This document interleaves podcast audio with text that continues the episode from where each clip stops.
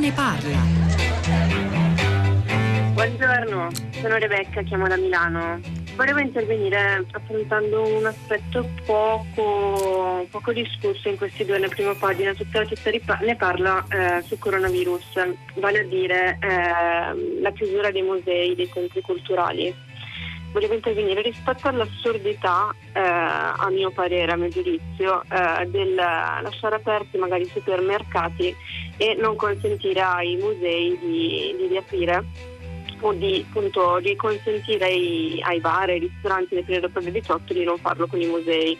C'è un danno economico importantissimo per i musei e i centri culturali e al di là del danno degli, dello spettacolo dal vivo che appunto si sa che sono stati annullati più di 7.000 7200 mi sembra spettacoli ma eh, al Museo Egizio di Torino ad esempio si parlava del fatto che mh, in una settimana vanno bruciati circa 300 milioni di euro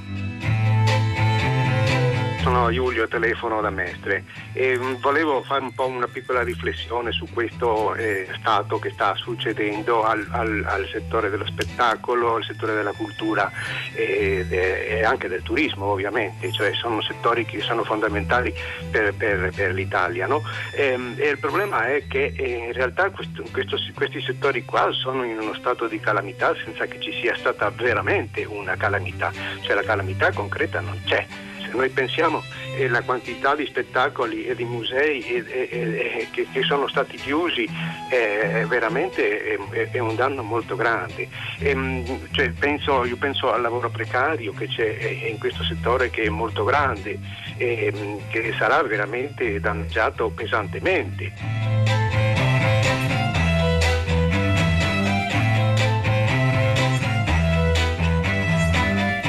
10 e 3 minuti, una buona giornata da Pietro del Soldà, benvenuti a tutta la città ne parla. Allora, le due telefonate che avete appena riascoltato erano la prima e l'ultima del filo diretto di questa mattina a prima pagina con Stefano Cappellini e Rebecca e Giulio hanno portato la nostra attenzione a concentrarci, ma lo stiamo facendo da giorni in realtà qui a Radio 3, sull'impatto che l'epidemia di coronavirus, eh, il blocco del movimento non soltanto nelle zone rosse ma in ampie parti del nostro paese sta producendo sul settore della cultura che significa spettacoli dal vivo. Già un paio di giorni fa avevamo rilanciato l'appello di Feder Vivo, l'organismo Agis che eh, coordina eh, questo settore e che parlava addirittura di 7400 eventi cancellati in una settimana, un impatto economico gigantesco per i territori, per chi ci lavora, per la maggior parte persone precarie, anche perché sono eventi difficilmente replicabili.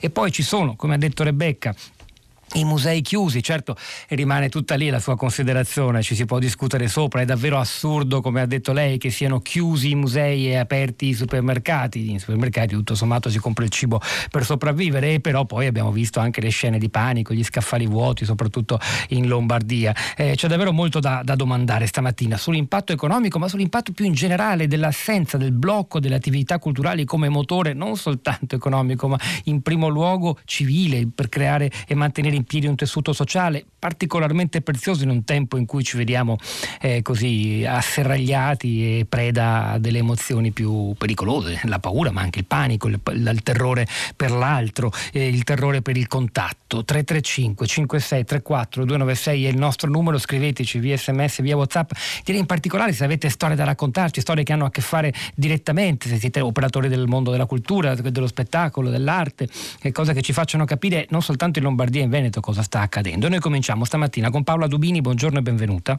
Buongiorno. Che insegna management all'Università Boccone di Milano, è una esperta di economia della cultura, ricordo un suo libro uscito da poco per la terza, Con la cultura non si mangia falso. E con noi anche Pietro Biancardi, benvenuto.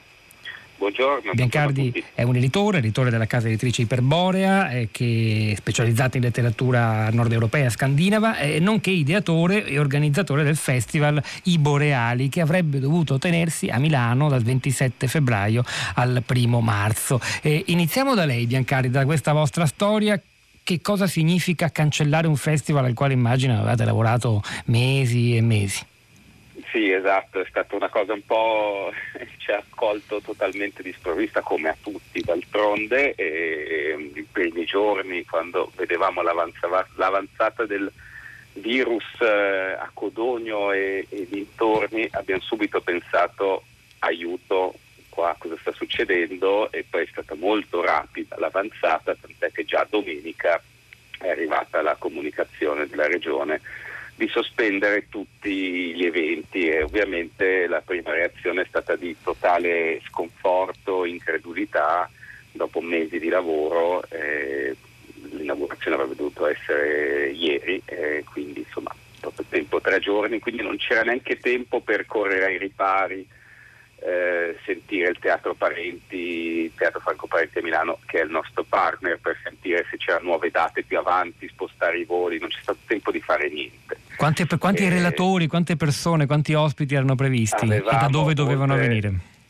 Eh, avevamo una quarantina di ospiti per una quarantina di, di eventi in quattro giorni al Teatro Parenti e niente per cui eh, devo dire ci siamo trovati subito il lunedì in ufficio ad affrontare l'emergenza, tutto l'ufficio, tutti abbastanza amareggiati, eh, abbiamo dato comunicazioni e devo dire subito due cose, cioè che ehm, da un lato l'affetto della gente è stato fortissimo, anche dei relatori che venivano dall'estero, tutti ci hanno risposto con mail di grande solidarietà, affetto e, e anche la reazione dei partner è stata eh, veramente molto mm, generosa, cioè dal, so, per dire, dall'hotel eh, che avevamo, di cui avevamo già pagato tutte le stanze che ci trasforma la spesa in un credito da usare.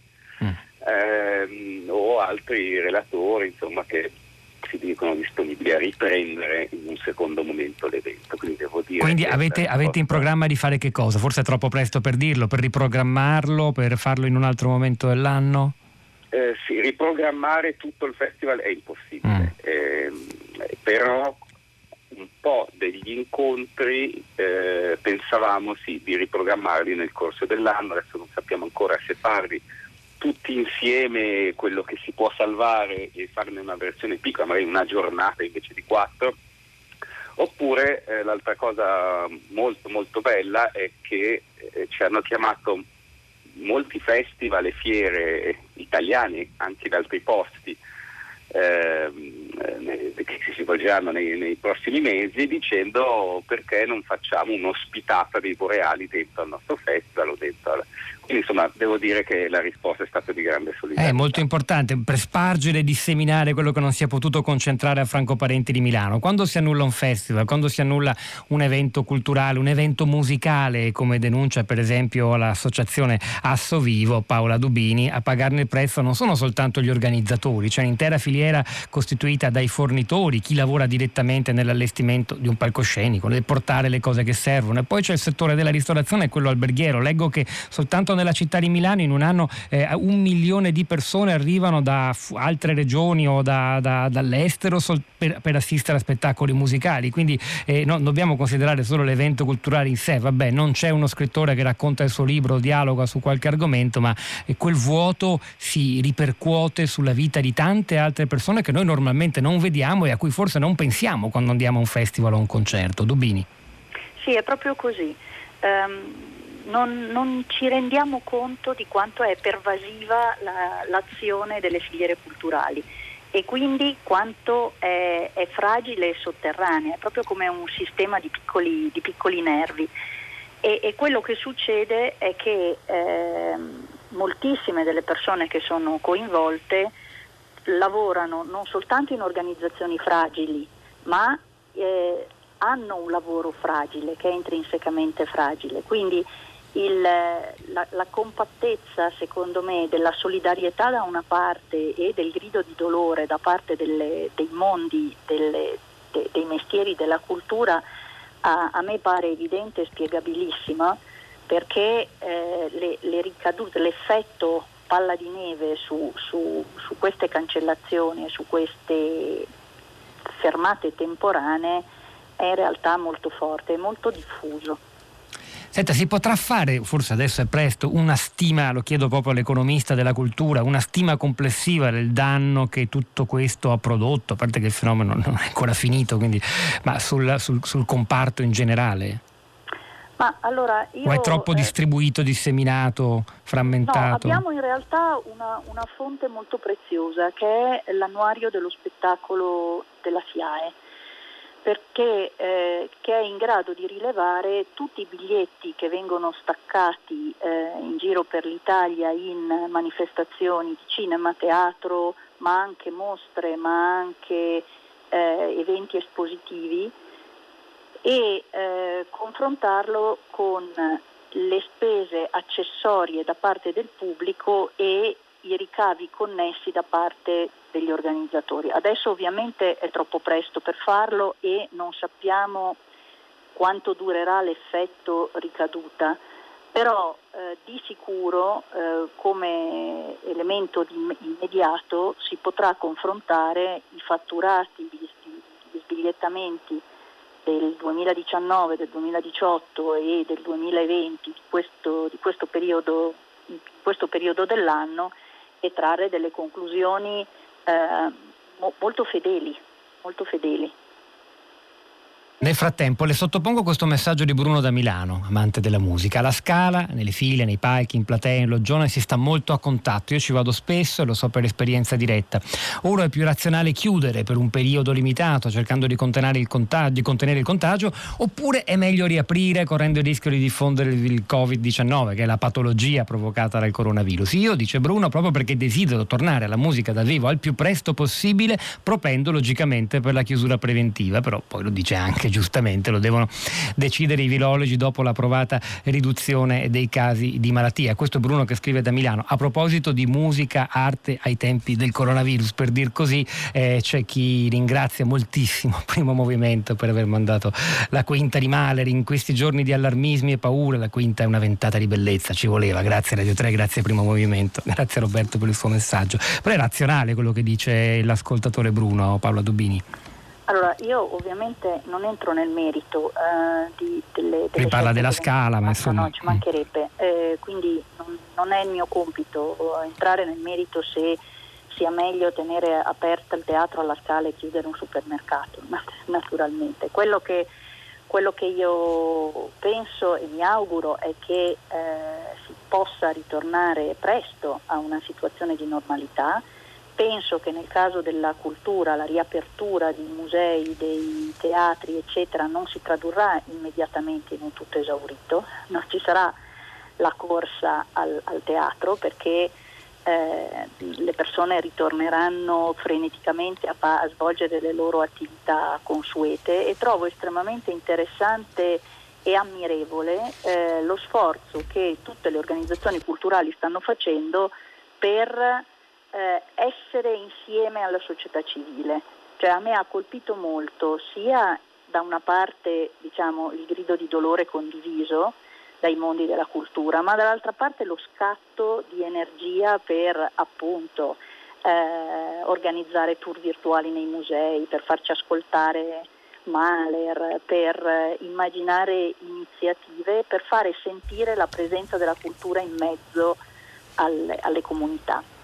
Abbiamo ascoltato la testimonianza poco fa di Pietro Biancardi, l'editore di Perbole, organizzatore di un festival che non si farà a Milano. Eh, rimanendo a Milano c'è eh, però anche chi ha la possibilità di adottare delle strategie alternative, eventi che non si fanno, un festival, tanti spettacoli, eh, ma anche eh, strategie per così come si pensa allo smart working, al telelavoro, eh, per visitare magari un museo che rimane chiuso ma accessibile tecnologicamente. Fiorenzo Galli, buongiorno e benvenuto, direttore generale del MUST, il Museo Nazionale Scienze e Tecnologia Leonardo da Vinci di Milano. Ben... Benvenuto a tutta la città ne parla, grazie di essere con noi. Saluto anche eh, Lisa Natoli, buongiorno e benvenuta. Buongiorno a tutti. Drammaturga, regista teatrale, era in tournée con lo spettacolo When the Rain Stops Falling, prodotto da Erte Emilia Romagna Teatro, che in questi giorni aveva in calendario anche l'importante festival internazionale Vie. È uno spettacolo di cui abbiamo parlato, vincitore di tre eh, premi Ubu, regia e testo di Andrew Bovel, costumi di Gianluca Falaschi e sono saltate molte date, quindi cerchiamo il più possibile di dare conto delle sfaccettature di un mondo così complesso e che sta soffrendo tanto. Uh-huh. Una sofferenza, i, i, vado da Fiorenzo Galli, che so a pochi minuti minuti per noi. Insomma è, è evidente, un'ascoltatrice stamattina a Milano, da Milano come, come lei diceva, eh, è assurdo che i musei siano chiusi, i supermercati aperti, non so se lei sia d'accordo, l'importante però è che voi abbiate adottato una strategia di, eh, come chiamarla, resistenza al virus, Galli, qual è? Ma dunque io non è che entro nelle scelte fatte dalle istituzioni per limitare la, la circolazione delle persone, eh, avranno scelto quello che ritenevano eh, il meno peggio per la, la, la, disponibilità comunque di una città che è rimasta aperta. Eh, questo è eh, un territorio che ha una capacità di reattività enorme. e noi nel nostro mondo, nel nostro piccolo, insomma, nella nostra realtà abbiamo reagito in due maniere. Dal punto di vista del non perdere il dialogo con il pubblico eh, abbiamo accelerato un processo di un progetto che era già eh, attivo, che si chiama Storie a porte, a porte chiuse, che era pronto per essere ehm, lanciato per il lunedì, giorno di chiusura dei musei. Lo abbiamo implementato, avevamo diverse cose già pronte e quindi adesso lo trasmettiamo sui nostri social network tutti i giorni in modo tale che ci siano delle visite virtuali del museo condotte in questo momento da alcuni dei nostri curatori, qualcuna la curerò io e eh, poi mh, se le cose dovessero proseguire comunque le incrementeremo ulteriormente con come, come funziona? Come funziona, funziona che eh, è possibile collegarsi sui nostri social network eh, piuttosto che sul nostro sito. Eh, noi abbiamo oltre 1.200.000 contatti individuali sul sito, quindi diciamo, siamo seguiti e con tutti questi e ho circa 80.000 eh, visitatori, followers sui social network, quindi tutti questi nostri che sono amici fedeli eh, e altri che se ne potranno eventualmente aggiungere possono seguire alcuni dei nostri curatori che organizzano dei tour virtuali piuttosto che eh, raccontano pillole di storie che sono le cose che poi si fanno nei musei. Seguiranno poi attività in tutorial di alcuni laboratori eh, questo sarà magari particolarmente prezioso perché anche quando riapriremo dubito che eh, le scuole che numerosissime sono sempre venute in questo periodo dell'anno con l'aria che tira vengano qua eh, come venivano prima. C'è una situazione che evidentemente non lo consentirà più che tanto e quindi metteremo in atto attività anche nei confronti del mondo della scuola. Eh, sull'altro fronte stiamo lavorando, il museo è pronto a riaprire anche fra 5 minuti se necessario e il museo che già era uno dei luoghi, non, non, lo dico a discapito di altri, ma insomma fra i più puliti della città perché siamo consapevoli che qui vengono bimbi anche piccoli, famiglie e quant'altro, era già tirato lucido sempre, adesso lo è se vogliamo ancora di più e ne stiamo approfittando perché avendo quel minimo di vantaggio del museo chiuso ci consente di fare dei lavori di manutenzione che volevamo fare da tempo e la sola giornata di lunedì non era sufficiente a fare. Quindi diciamo, la reazione è su vari fronti. Quella più importante di tutte è che stiamo trovando il modo eh, di raccogliere i fondi necessari per pagare gli stipendi, perché l'ingresso numeroso di biglietteria e soprattutto in contemporanea l'organizzazione di eventi è quello che ci serve a pagare costi fissi, in particolare gli stipendi che non sono affatto garantiti dalla quota pubblica. Una, ha detto una, eh, Paola Dobini una cosa credo che vada sottolineata il direttore del Museo della Scienza e Tecnologia di, di Milano, e cioè che l'impatto sulle, sulle, scuole. Non ogni periodo dell'anno è uguale agli altri, questo è un momento critico per non solo le gite scolastiche, ma più in generale le iniziative organizzate dalle scuole, per esempio una visita a un museo come quello, eh, che difficilmente potranno essere replicate prima della fine dell'anno scolastico, cioè a dire eh, quello che oggi non si fa non si rifarà, eh, non solo le gite appunto, eh, bisogna tener conto di questo particolare momento in cui ci troviamo nell'anno. Eh, se, senz'altro, in particolare tutte le organizzazioni che sono impegnate con le scuole, che trattandosi di cultura sono moltissime, eh, inevitabilmente avranno una perdita secca di, di mercato perché eh, sono bloccate le mattine nei teatri, sono, sono, bloccate le gite scolastiche e in generale è bloccata l'attività con le scuole, i laboratori, questa, questo genere di iniziative. Ma è stato secondo me... È un mercato molto grande, Dubini. Eh certo, mm. è un mercato molto importante perché non dimentichiamoci che comunque la scuola è uno dei, eh, diciamo dei volani, è uno dei mercati di riferimento delle organizzazioni culturali tutto il mondo. E questo è, è, davvero un punto, forse non so se ci siano stime fattibili, perché coinvolge anche qui una rete, una filiera molto ampia e articolata di operatori. Chi, chi, chi in particolare ne soffrirà? Pensiamo all'abolizione delle gite scolastiche. Eh, allora, dunque, intanto secondo me bisogna distinguere, ci sono una serie di attività che vengono fatte eh, al di fuori della scuola ma all'interno dell'ambito cittadino. Eh, no, io vivo in una città come Milano che è molto fortunata in termini di offerta, di quantità e di qualità di offerta culturale, per cui ehm, in moltissimi casi i ragazzi, i bambini eh, escono dalla scuola ma restano in città. Quindi sono un mercato per l'istituzione culturale ma non necessariamente generano un indotto economico eh, ricchissimo. Altra cosa sono le gite scolastiche, perché invece nel caso delle gite scolastiche eh, si muovono gruppi di 15-20 ragazzi alla volta, eh, se pensiamo alla dimensione media della classe, e eh, diciamo, c'è da considerare nel costo il, il trasporto, il pernotto, la, il, un, po di, un po' di spese di cibo, di souvenir, sciocchezze di questo genere e quindi il volume di attività eh, è, non è indifferente. Io non ho dei dati precisi, ma si possono fare una serie di stime cercando di immaginare in media qual è la distanza media percorsa da, da una classe nel giro di un anno. Il punto credo che, che, sia quello che è stato sottolineato prima quando si parlava di boreali. No? Eh, è molto difficile immaginare di recuperare per quest'anno, è andata così, cioè la, la, la, il blocco di, questa, di, questo periodo inevitabilmente bloccherà in modo significativo quel mercato per quest'anno. Eh, è una mancata vendita, non è una vendita posticipata. Questo è molto interessante importante e a proposito di strategie di, di, reazione, Claudia Lavarese attraverso un messaggio al 335 5634 296 manda una, lancia un appello che mi sento così di sposare e rilanciare, uh, un appello a tutta la comunità, appena rientra la paura si va da tutti almeno una volta in più al museo, a teatro, ai concerti. Questo mi sembra molto semplice ad un tempo e molto intelligente.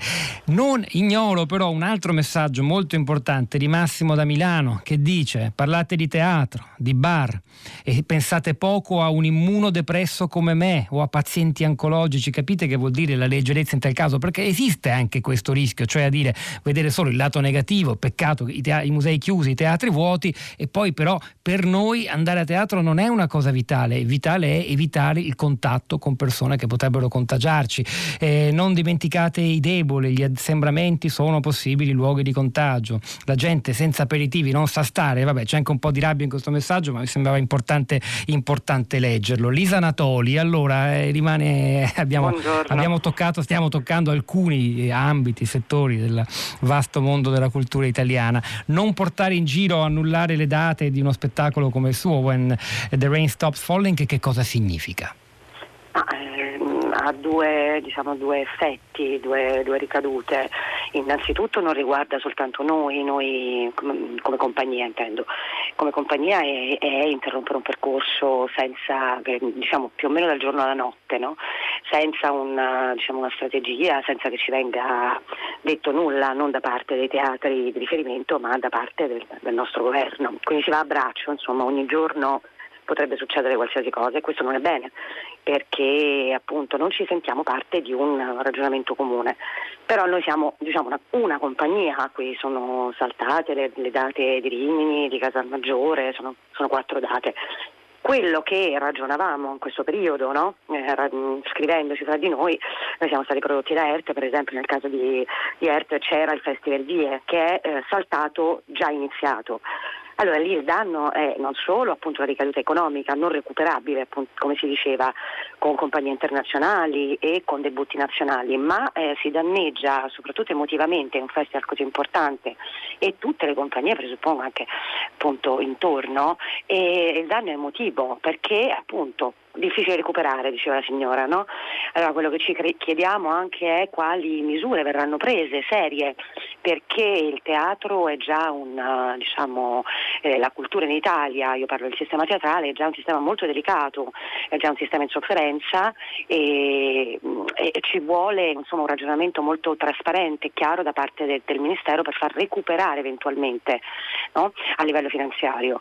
Dopodiché eh, chiaramente eh, noi come attori, informalmente lo dico, ci viene da dire mh, appunto con tutto il rispetto per le persone che sono più fragili, ma eh, siccome le persone non rinunciano ai, appunto, agli aperitivi oppure i supermercati sono aperti, fermo restando il rispetto per le decisioni che adesso ha preso l'Italia, anche adesso a tratti ci sono sembrate tardive, perché non dare però la possibilità alle persone di andarci comunque a teatro, di fare la, la propria scelta e di reagire così anche come comunità. Ecco, questa forse è la domanda. Eh, questa è una domanda, eh, qui non ci sono virologi a rispondere, però rimane, rimane aperta. Rimane la domanda, rimane e, aperta. Sì. E chissà, chissà, cosa risponderebbe però l'ascoltatore, perché in realtà noi ci attendiamo anche delle indicazioni, no? non abbiamo certo. tutti gli strumenti per decidere che cosa è saggio oppure no, eh, no? Quando, quando, compiamo, che non, non, essendo competenti in virologia, quindi dobbiamo in qualche modo farci guidare dalle istituzioni, questo è un terreno estremamente delicato, in effetti sì. io non a caso ho letto il messaggio di quell'ascoltatore immunodepresso che si si sente quasi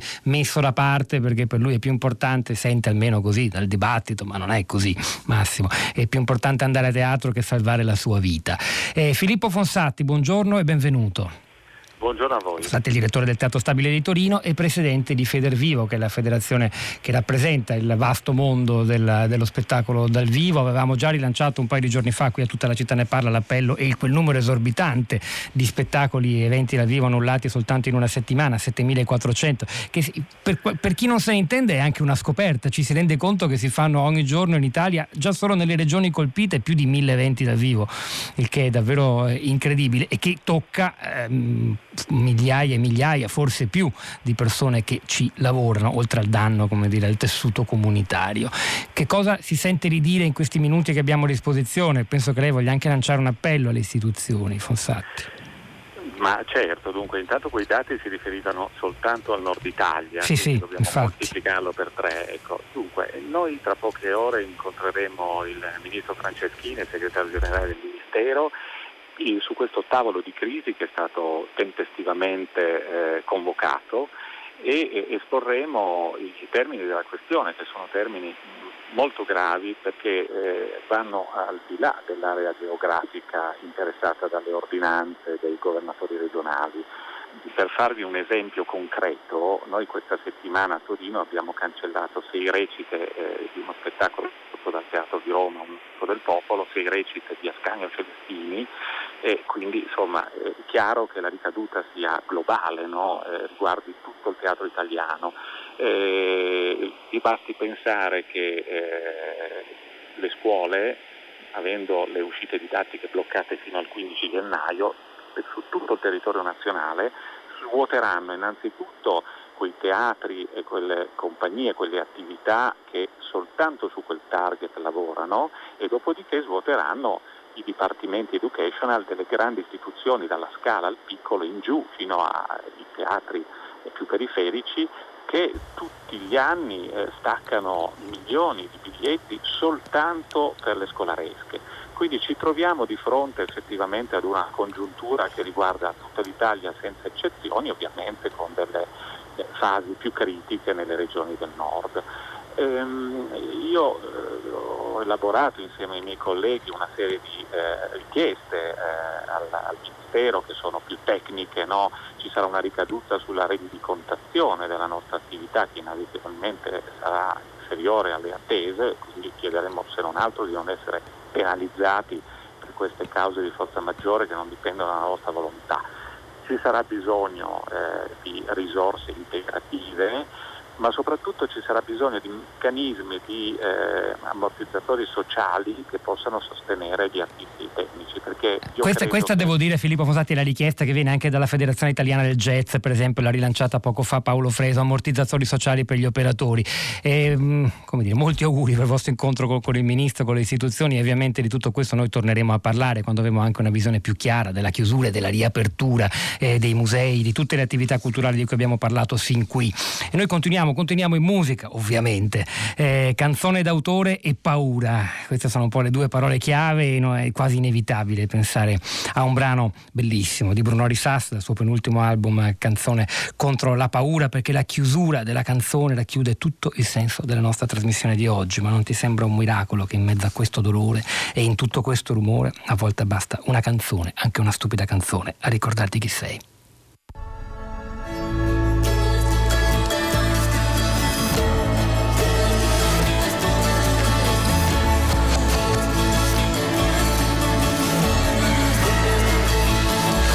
Scrivo canzoni poco intelligenti che le capisci subito, non appena le senti. Canzoni buone per andarci la domenica al mare, canzoni buone da mangiare. Sono canzoni poco irriverenti, insomma canzoni come me, che ho perso tutti i denti. Canzoni per chi non ha voglia d'abbaiare o di ringhiare, canzoni tanto per cantare. Canzoni che parlano d'amore, perché alla fine dai, di che altro vuoi parlare? Che se ti guardi intorno non c'è niente da cantare, solamente un grande vuoto che a guardarlo ti fa male. Perciò sarò superficiale, ma in mezzo a questo dolore, in tutto questo rancore, io canto solo per me.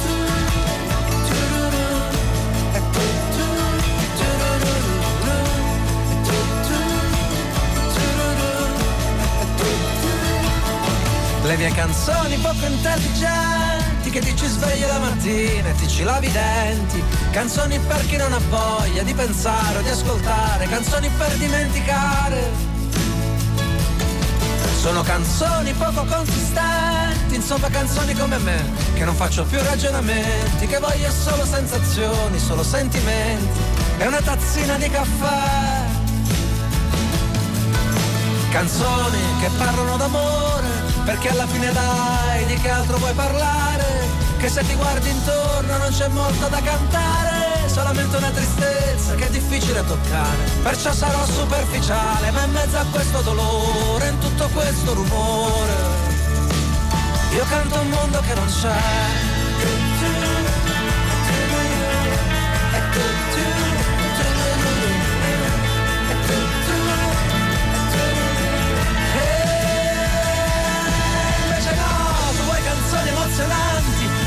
Acchiappano alla gola senza tanti complimenti. Canzoni come sberle in faccia per costringerti a pensare, canzoni belle da restarci male. Quelle canzoni da cantare a squarciagola, come se 5.000 voci diventassero una sola. Canzoni che ti amo ancora, anche se triste, anche se dura, canzoni contro la paura. Canzoni che ti salvano la vita, che ti fanno dire no, cazzo, non è ancora finita, che ti danno la forza di ricominciare, che ti tengono in piedi quando senti di crollare, ma non ti sembra un miracolo che in mezzo a questo dolore e tutto questo rumore a volte basta una canzone, anche una stupida canzone, solo una stupida canzone, a ricordarti chi sei.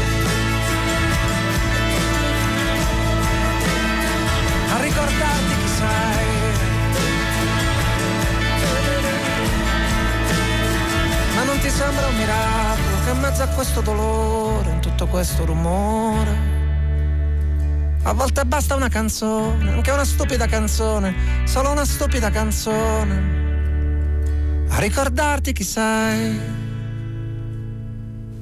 Bruno Risas, canzone contro la paura, un iniziale abbandono all'egoismo, alla chiusura in sé e poi quelle invece no, che cambia completamente il testo e l'emozione di chi l'ascolta, la musica come reazione. È il momento, come ogni mattina ormai a tutta la città ne parla, di approfondire l'emozione della paura con le competenze degli psicologi, in questo caso di un filosofo, Roberto Esposito, un filosofo che ha scritto qualche anno fa un libro fondamentale, Immunitas, che affronta di petto il rapporto tra la nostra democrazia e una deriva immunitaria. Professore Roberto Esposito, buongiorno. Che rapporto c'è? Che c'entra l'immunità con la democrazia la paura del contagio? Ma sì, come lei stesso diceva prima, c'è un rapporto tra il fatto che la democrazia sia un regime strutturalmente aperto e il rischio che appunto coloro che vivono in democrazia sentono rispetto a questa apertura, tanto che poi quanto più le dinamiche di globalizzazione hanno reso la situazione ancora più aperta sotto il profilo spaziale in tutto il mondo e tanto più è cresciuta questa ansia che ha prodotto questa sorta di sindrome immunitaria. Alla, alla, caduta del grande muro simbolico di Berlino, eh, che si poteva immaginare avrebbe dire, rotto le frontiere, al contrario eh, ha risposto il crescere, l'innalzarsi di muri, di fili spinati, di nuovi confini. Questo dipende appunto dal fatto che ehm, l'ansia immunitaria è sempre stata presente tra gli uomini, no? dice Hobbes, gli uomini creano lo Stato proprio per difendersi dalla paura della morte reciproca ma poi questi processi si sono andati sempre più allargando e hanno investito appunto mh, tutti gli ambiti dell'esperienza, eh, l'ambito elettronico, eh, l'ambito appunto ovviamente virale, peraltro l'aggettivo virale si adatta sia all'orizzonte elettronico sia all'orizzonte medico-biologico e naturalmente eh, fenomeni più generali come l'immigrazione più particolari come questo coronavirus eh, hanno l'effetto di eh, estremizzare al massimo questa ansia immunitaria che naturalmente oltre una certa soglia produce un vero e proprio rischio per la democrazia. Senta Roberto Esposito, in questi anni di innovazione tecnologica impetuosa sì. i nostri rapporti sociali sono cambiati, ci sono statistiche, ne ho in mente una di Eurostat sì. relativamente all'amicizia sì. tra i giovani, i giovani adulti, che si svolge per la metà circa uh, online, questo è anche un problema, i ragazzi hanno in qualche modo più voglia di rapporti fisici in presenza, ma questa, questa questa tecnologizzazione della nostra socialità, eh, che certo ha delle opportunità straordinarie, siamo in contatto con chi ci pare, certo, quando ci pare, certo. ci libera moltissimo, eh, però corrisponde in qualche modo anche alla paura del, del morbo, del munus, alla volontà di essere più protetti, perché in fondo ci esponiamo solo in parte de, de, nei social. Ma sì, basti pensare che alla fine questa, questo salto di qualità del, diciamo, del, paradigma immunitario si è verificato al tempo dell'AIDS. È stato allora che le relazioni sessuali, ma in generale anche sociali, si sono, non dico rallentate, ma hanno eh, avuto bisogno dire, di filtri, di filtri di separazione e di filtri di decontaminazione. Questa vicenda che in quella fase eh, apparteneva all'ambito medico diciamo, de- della malattia si è andata generalizzando è stata accompagnata dalla nascita appunto dei media elettronici che prevedono la possibilità di un contatto eh, a, a, distanza e dunque di un non contatto sul piano fisico. E quindi tutto questo eh, è andato sempre più nella stessa direzione, anche i grandi fenomeni sociali, la crisi economica, la, la forte crisi immigratoria è sempre è andata nella stessa direzione. Per cui, come dire, a un eccesso di possibilità di contatto ha fatto riscontro paradossalmente un ritiro dal contatto, il che eh, poi ha delle conseguenze anche sul piano politico naturalmente. Eh, i, i, movimenti recentissimi delle sardine e anche di altri diciamo, gruppi, non soltanto in Italia, capaci di mobilitare le piazze, è stato giustamente accolto come un, un, una piccola inversione di tendenza. Il corpo che torna al centro della Beh, scena, sì, della piazza, sì, del dibattito. Sì, sì, quindi anche diciamo, in assenza poi di particolari contenuti politici, come è stato il caso delle sardine, tuttavia questa presenza dei corpi ha un effetto simbolico mobilitante che, che rompe i cordoni dell'antipolitica e della spoliticizzazione. E Roberto Esposito, tornando alla questione diciamo, più strettamente medico-sanitaria, sì. è interessante e devo dire anche un po' inquietante questo parallelo che lei ha tracciato con l'epidemia da virus HIV AIDS degli anni Ottanta. C'è da dire che all'epoca sì, eh, la paura era per un virus che portava a morte certa, ora non è più così, le terapie antiretrovirali rendono l'AIDS una malattia cronica, però insomma una cosa molto seria. È, è significativo che oggi abbiamo e ne, ne parliamo, facciamo dei paralleli, quando però ci troviamo di fronte fronte a qualcosa di molto meno grave per la salute delle persone, a eccezione fatta certo, e non è da poco per chi è più, molto anziano o ha delle pregresse patologie, però non c'è, non c'è confronto tra la gravità del virus HIV e del coronavirus, eppure dubbio, si tracciano, è dubbio. il caso di tracciare dei paralleli, ci sono degli scenari, mm, come mai? Assolutamente no sotto il profilo medico-biologico, sono due cose totalmente diverse. Però la paura e, sembra e, simile almeno. Ma sì, perché, perché eh, come dire, i percorsi poi psicologici, i corridoi psicologici, quando si aprono si innestano anche su fenomeni diversi anche sul terreno dell'immigrazione. Eh, si, è parlato di una spaventosa crisi quando arrivavano poche centinaia di persone e che quando nasce appunto una paura tende a generalizzarsi anche laddove non avrebbe ragione di esistere. Oltre il fatto che come sappiamo eh, alcuni in qualche modo speculano sulla paura. Mm, basti pensare per esempio al meccanismo delle compagnie di assicurazione. Io sono napoletano, a Napoli assicurare un'automobile costa più di altrove perché eh, diciamo, spesso sono rubate, ma è chiaro che le compagnie di assicurazione per alzare il prezzo devono alzare artificialmente la soglia di pericolo funziona così il meccanismo della paura, diciamo, quando si parla di imprenditori della paura, no? solamente se io alzo il livello della paura posso alzare il livello della protezione e quindi chi produce protezione ha tutto l'interesse a alzare anche il livello della paura. Ciò detto, la domanda rimane, ma la paura, la paura, si può conciliare con la razionalità? Perché in fondo è anche un'emozione di cui non possiamo fare a meno. Senza paura ci estingueremmo come, come specie. Assolutamente, no? Eh. bisogna distinguere, eh, come eh, fanno i vocabolari, tra paura, timore, terrore. Mm. La paura è una forza diciamo anche positiva perché eh, fa sì che noi non facciamo degli errori catastrofici. Se non avessimo paura di mettere la mano sul fuoco saremmo tutti bruciati. Naturalmente poi quando dalla paura si passa al terrore o addirittura all'orrore, allora diciamo mentre la paura dire, fa muovere bene, il terrore immobilizza. Quindi il panico immobilizza, quindi bisogna distinguere all'interno della paura tra differenti scale, prudenza sì, paura razionale sì, terrore e panico no. Un'ultima domanda al filosofo della politica Roberto Esposito. Sì. In questo contrasto tra apertura e chiusura che attraversa oggi le nostre democrazie, la paura della globalizzazione che però c'è, è un fatto, siamo tutti interconnessi. Sì. Signo- un anziano signore di Voe Uganeo muore per qualcosa che è successo in un eh, mercato degli animali in Cina poche eh, settimane certo. prima. Questa è la realtà. E che cosa prevarrà secondo lei? Che cosa più, vede più forte nel dibattito politico? L'istanza immunitaria o invece il desiderio comunque di rimanere aperti? Aperti e di mantenere anche i corpi a contatto con tutto il rischio che c'è?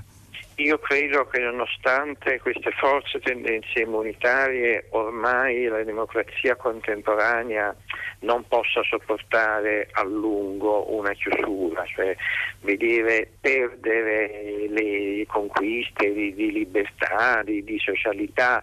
Quindi è vero che vive in una fase di profonda difficoltà, ma sono convinto che alla fine in qualche modo prevarranno ricostruendo equilibri diversi rispetto a quelli attuali. sociales. Grazie, grazie al filosofo Roberto Esposito e grazie anche a voi che ci mandate messaggi come quello di Giulia della libreria Città Possibile a Milano. Abbiamo annullato gli incontri ma siamo aperti e abbiamo mandato questo messaggio in tempi certi e fragili. Leggere e condividere sono salutari esercizi di comunità. I lettori, racconta Vera, hanno apprezzato e vengono, eh, anche se naturalmente seguiamo le regole di prevenzione, un bel modo di affrontare appunto la paura di cui abbiamo parlato con Esposito. Noi ci fermiamo per ascoltare le ultime, gli ultimi aggiornamenti al GR3 e l'Onda Verde, dopodiché insieme a Rosa Polacco sarà il momento delle vostre voci e dei vostri eh, messaggi e commenti sui social network. A tra poco. Tutta la città ne parla. Un po' d'ansia, però alla fine, cioè, siamo qua, se siamo in ballo balliamo, cioè, passerà si viene. Tranquillissimi, sì. Non molto tranquilli perché poi dobbiamo, dobbiamo accudire i nipotini che sono a casa da scuola però tranquilli, insomma, eh, confidiamo nel, nel, nostro servizio sanitario. Zona rossa, no grazie. Carpi non ci sta a lasciarsi trascinare dall'incubo coronavirus. La preoccupazione c'è, ma i negozi sono aperti e la gente non abbandona le proprie abitudini. Situazione tranquilla, si lavoricchia, c'è un po' meno gente magari, ma è normale, credo che sia tutto normale, quindi vediamo quello che verrà nei prossimi giorni. Problemi zero per quanto mi riguarda, ma se uno sta un po' attento credo che non ci sia nessun problema. C'è stato un leggero calo, però direi che si lavora abbastanza. La gente è un po' spaventata e si lavora un po' meno. C'è molto allarmismo, però c'è paura, tanta. Eh. Io sono un'educatrice, quindi io sono a casa da lavorare per una settimana almeno. Ovviamente non sappiamo ancora se ci verranno, come e se ci verranno pagate queste ore. Si continua a fare la vita di sempre? Sì, sì. Forse, sì, sì, tranquillissima. C'è preoccupazione in giro? Un po' tra le persone sì. L'ingranaggio sanitario e l'ordinanza regionale sono in piena funzione dopo i casi riscontrati nella città dei Pio, ma il sindaco Alberto Bellelli rassicura. Continuano le indagini attorno a questo nucleo familiare e lavorativo.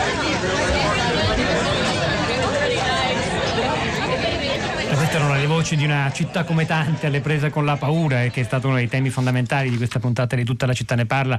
Eh, la città è Mo- a Carpi, siamo in provincia di Modena, eh, abbiamo preso quest'audio da, dal sito Modena, Modena in diretta. Abbiamo cercato di affrontare la paura, certo, con il filosofo Roberto Esposito, ma più in generale quello che l'impatto che sta provocando sul mondo della cultura. Abbiamo ascoltato voci al mondo del libro, della musica, del, del teatro, dal Museo della Scienza e della Tecnologia eh, di Milano. Eh, Rosa Polacco, che reazioni sui social network?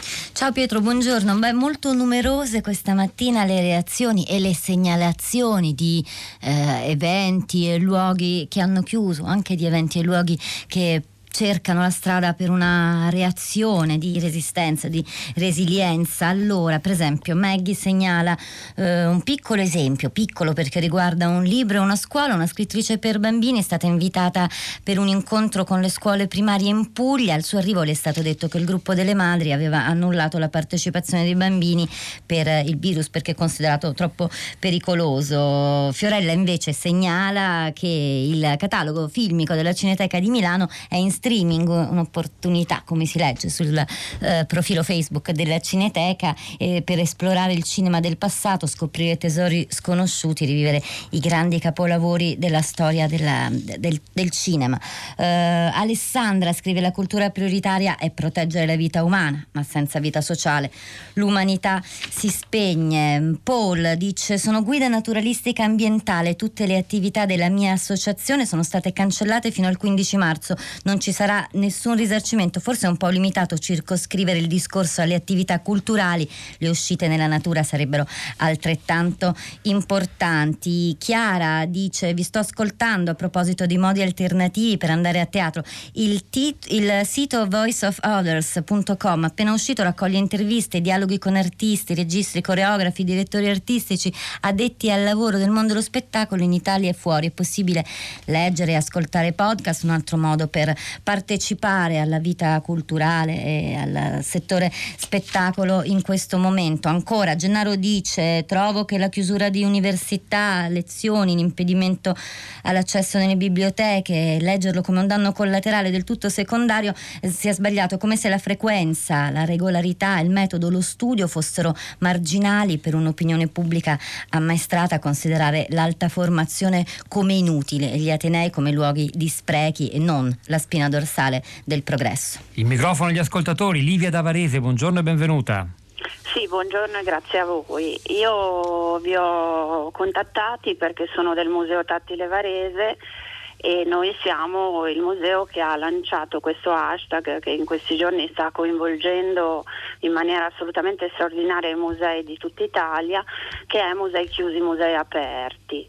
È un hashtag che abbiamo creato per far sì che i musei potessero raccontare se stessi in giornate di chiusura al pubblico. La partecipazione, la risposta di tutti i musei è stata ed è assolutamente straordinaria, dai piccoli ai medi, ai grandi, ai grandissimi, testimoniando quindi che secondo noi da parte dei musei di tutte le tipologie c'è questa volontà di trovare una strada alternativa a questo momento oggettivamente difficile. E l'hashtag ha permesso di scoprire e permetterà secondo noi di scoprire eh, dei musei e delle realtà culturali, artistiche, architettoniche, archeologiche italiane straordinarie. Quindi attraverso questo hashtag cerchiamo di trovare il lato il lato positivo di una situazione pesantissima per il settore. Grazie davvero Olivia Davarese, andiamo a Corsico, vicino a Milano. Valeria, buongiorno. Buongiorno. A lei.